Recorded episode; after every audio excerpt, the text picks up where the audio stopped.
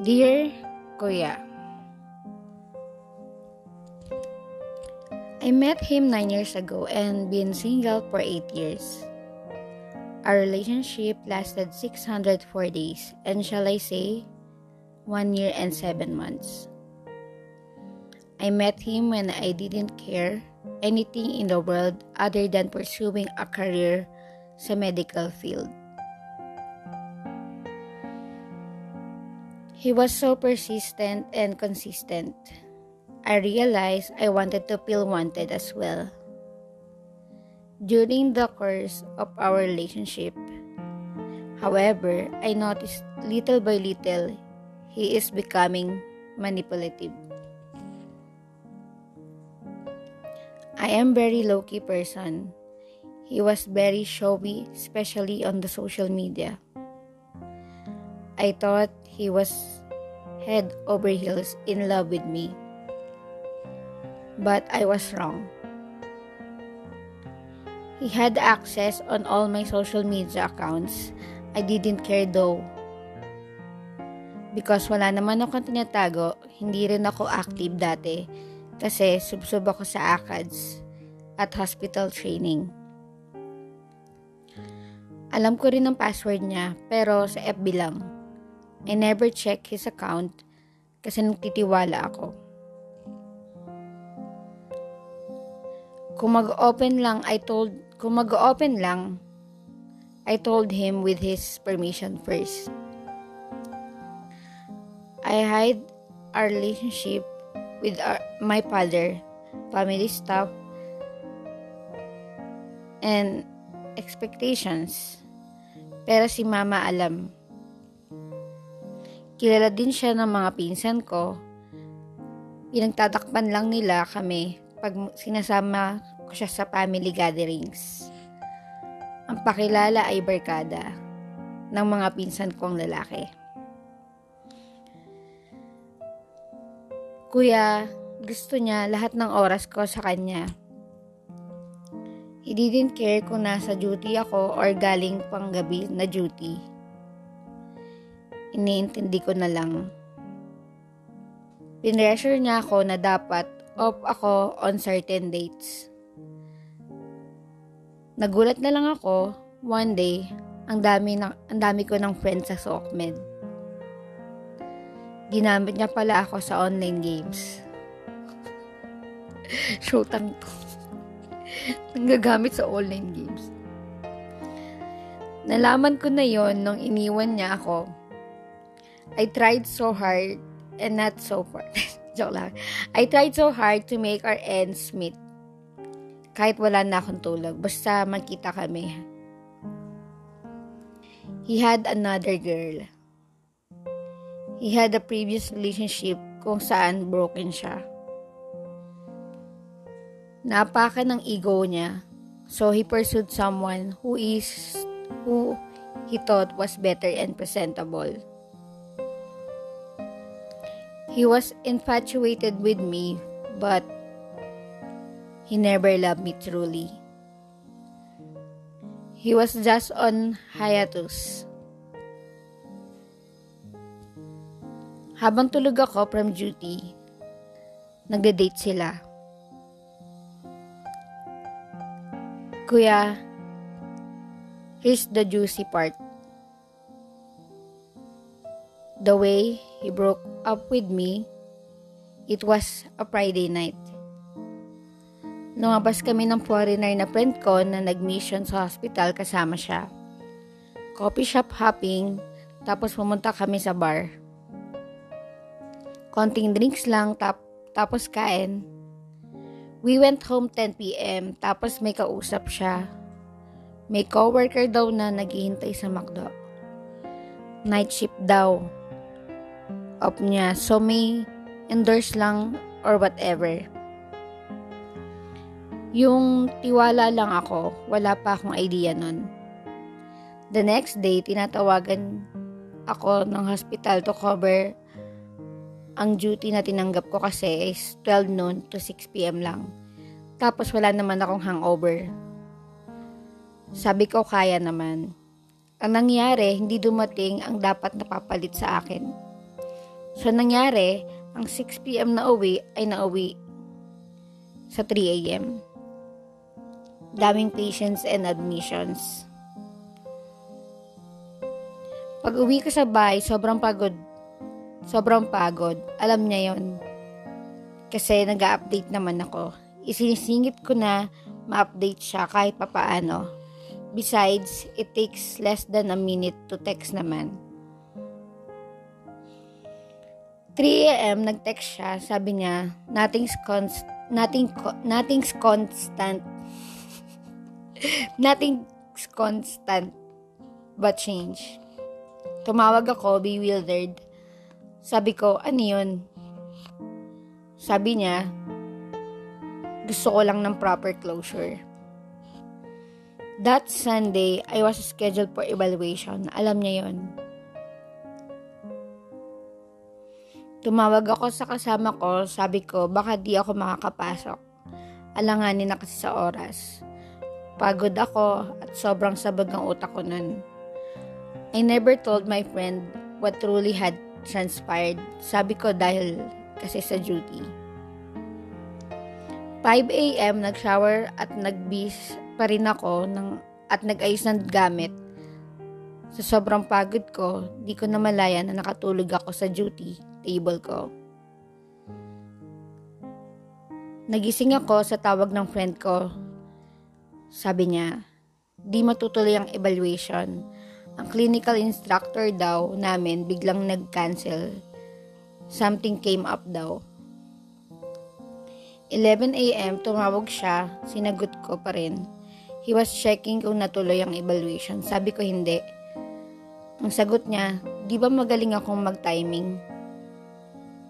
Sabi ko naman, di ba tayo mag-uusap? Di ba magsisimba pa tayo? Mas maganda sana kung mag-usap tayo in person. I cannot, nasabi ko pa. Yun dati. dapat inisip dapat naisip ko na na red flag na nung pinapili niya ako between hospital or siya. Few weeks ago, bago siya nakipag-break sa text at tawag, after ilang days, umuwi ang surgeon niyang pinsan. Hinahanap ako ang dinala niya yung girl. Ang pakilala niya, friend niya. By the way, alam ni ate girl na ako yung girlfriend at that time. Well, yun nga, yung kadate niya habang natutulog ako. Wala akong kibo, tuloy ang buhay pero alam ko usap-usapan na yon sa hospital.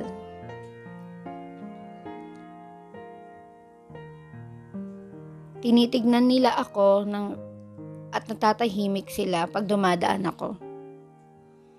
After a week, nag-message na siya sa akin, pina-open niya ang account niya sa Facebook.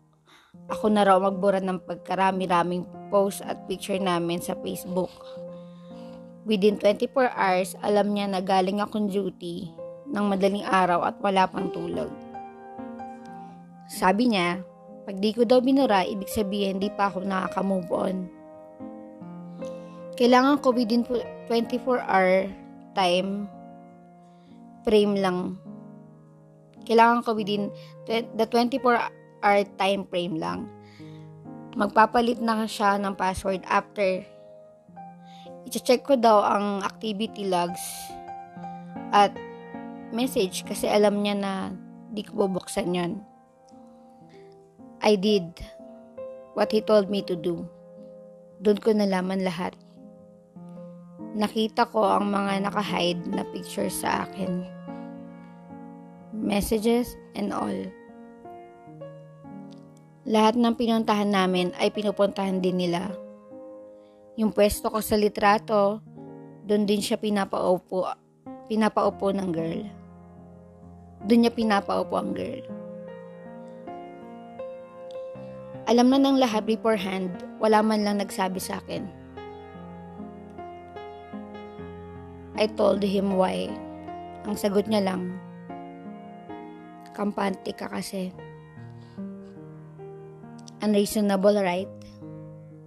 Kaya nga ito, sabi niya sa akin, kahit tahimik daw ako, alam niya na I always want, answers. Kaya ayun. Stranger than fiction, right? Way back 8 years pa yon bago pa lumabas yung kay Doc Jill. Hindi kasi pinag-usapan namin, sabi ko, grabe parang talaga yung ano, parang yung story ni ano, ni Doc Jill sa, ano ba yun, yung title na yun, Broken Marriage Vow. Tapos sabi ko,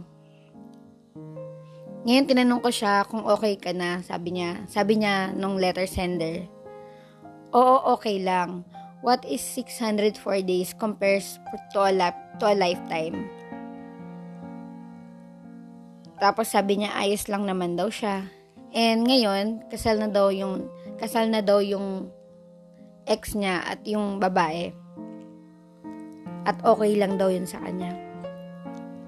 Ang sabi ko, wait, anong POV mo? I mean, sino ka nung panahon na nasasaktan ka?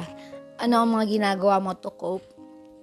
Ang sagot ni letter sender, nagpapakapagod ako sa trabaho noon para akong naka-autopilot.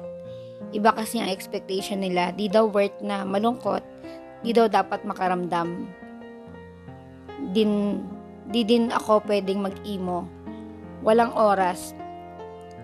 Look at toll on me. Pero nalagpasan ko din naman. Nag-explore ako, nag-aral ulit, lumipat ng hospital, So, tinanong ko siya, si ate girl, yung letter sender. Sabi ko, I mean, uh, bago ko pala siya tinanong, sabi ko, kamusta ka na ngayon? I mean, after that na nangyari, after ng mga nangyari sa'yo, kamusta, kamusta ka na ngayon? Sabi niya, okay naman daw siya. Sabi um, um, ayos naman daw siya. And sa ngayon, wala naman siyang jowa. Sorry, ate girl. Ah. Sinabi ko na na wala kang joke. And sabi ko, is it your choice? Sabi ng letter sender, not really. Well, for me, it's the three C's. Circumstances, ay circumstance, chances, and choices. So, ayun, doon na nagtatapos ang ating story. And hindi naman siya nanghingi ng advice. I think okay na naman siya after that na nangyari sa kanya. And, um, wala na akong masabi sa kanya. Yun na lang, um, ate, or sa lahat na lang ng mga nakakaranas ng mga ganito na panloloko. One day, someone is, is going to hug you so tight that all of your broken pieces fit back together. Yes, naniniwala ako na one day lahat tayo, kapag na-broken tayo, one day may darating na tao para sa atin at bubuuin tayo. At yayakapin tayo at hindi tayo lolokohin, hindi kagaya ng mga past natin. So, maniwala tayo dun sa sa good na yun. Sa goodness. Ayun, um, grabe hindi ko hindi ko kinaya, parang si Doc Jill. So, ang title ng story natin ay papunta pa lang tayo sa exciting na part. Relate, di ba? Grabe kasi yung story niya. Yung ano, yung buong, parang alam ng buong hospital na niloloko na siya ng boyfriend niya pero siya hindi na hindi niya alam. Parang ganun. Ang sakit. Ang sakit lang sa part niya na yung betrayal, yung grabe yung ayun. And I think lahat naman ng mga nangyayari sa buhay natin is may purpose. Yeah, may purpose yan. And may balik yan dun sa mga manloloko na yan. Okay? So, yun, maniwala tayo sa goodness ng love. And darating naman kay ate yung tamang panahon para sa kanya. And yun lang nga, um, maganda yung ginawa niya. Mag magaling naman si ate. Kumbaga, um, kahit na sobrang sakit. Kasi kung ako yon um, sa akin kasi yung pinaka, pinaka, you know, pinaka most na, pinaka most pinaka-most na painful breakup is yung betrayal, yung lokohin ka, yung may third party. Yun talaga yung pinaka-masakit sa lahat. So, sa akin, sa akin, kung sa akin nangyari yan, parang ang sobrang sakit at hindi ko na, hindi ko maiisip kung kakayanin ko pa. Pero si ate, sobrang lakas niya and I think naman, naging mahina din naman siya. Um, um, may pagkakataon talaga na siguro naiyak niya na rin talaga yan and kaya naging okay siya. And gusto ko yung mga sagot niya. Gusto ko yung mga sinasabi niyang 3C, 3 C's. Ayan, yung 3 C's. So, yun. Um, last word ko kay ate, um, sabi ko nga maniwala ka sa goodness ng love dahil darating talaga yung para sa'yo. And, ayun, hayaan mo na si ano. Sino ba yung jowa ni Doc Jill doon? Yung asawa niya, si Sanjo Marudo. Hayaan mo na si Sanjo Marudo ng buhay mo. Bayaan mo na siya. Masaya na siya ngayon. And I think, bibigay pa sa'yo yung the best na saya na hinahanap mo. Mas the best pa, okay? So, yun guys. Um, Maraming salamat sa lahat ng nakikinig. Kung bago ka pa lang sa aking podcast, don't forget to follow me on Spotify. I-rate mo na rin ng 5 star. And um, kung gusto mo lagi updated sa aking mga episode, click mo lang yung notification bell. Ayun. Um, uh, ano pa ba yung masabi ko? Maraming salamat sa lahat na nakikinig. Shoutout sa GC ng mga palaban na zodiac sign. Shoutout sa inyo, guys. And, yun na nga, um, I guess this is Wala na masabi. Ayun, ate, um, good luck sa career mo and um, good luck sa magiging love life mo. Boom na boom ka dyan, ate, promise. Magiging boom na boom yung love life. Yung tipong hindi na, yung tipong hindi na, ano, yung magiging jowa mo hindi na siya tawag dito, yung masyadong yung manipul manipulative, parang gano'n, manipulative. Ayun. Yan, magiging masaya ka, promise. Ganun lang yun. Um, pagka nalungkot ka, magiging masaya ka after. So, yan guys. Um, ako si Kuya Huge and this is Dude, You Know Podcast. Bye! Bye!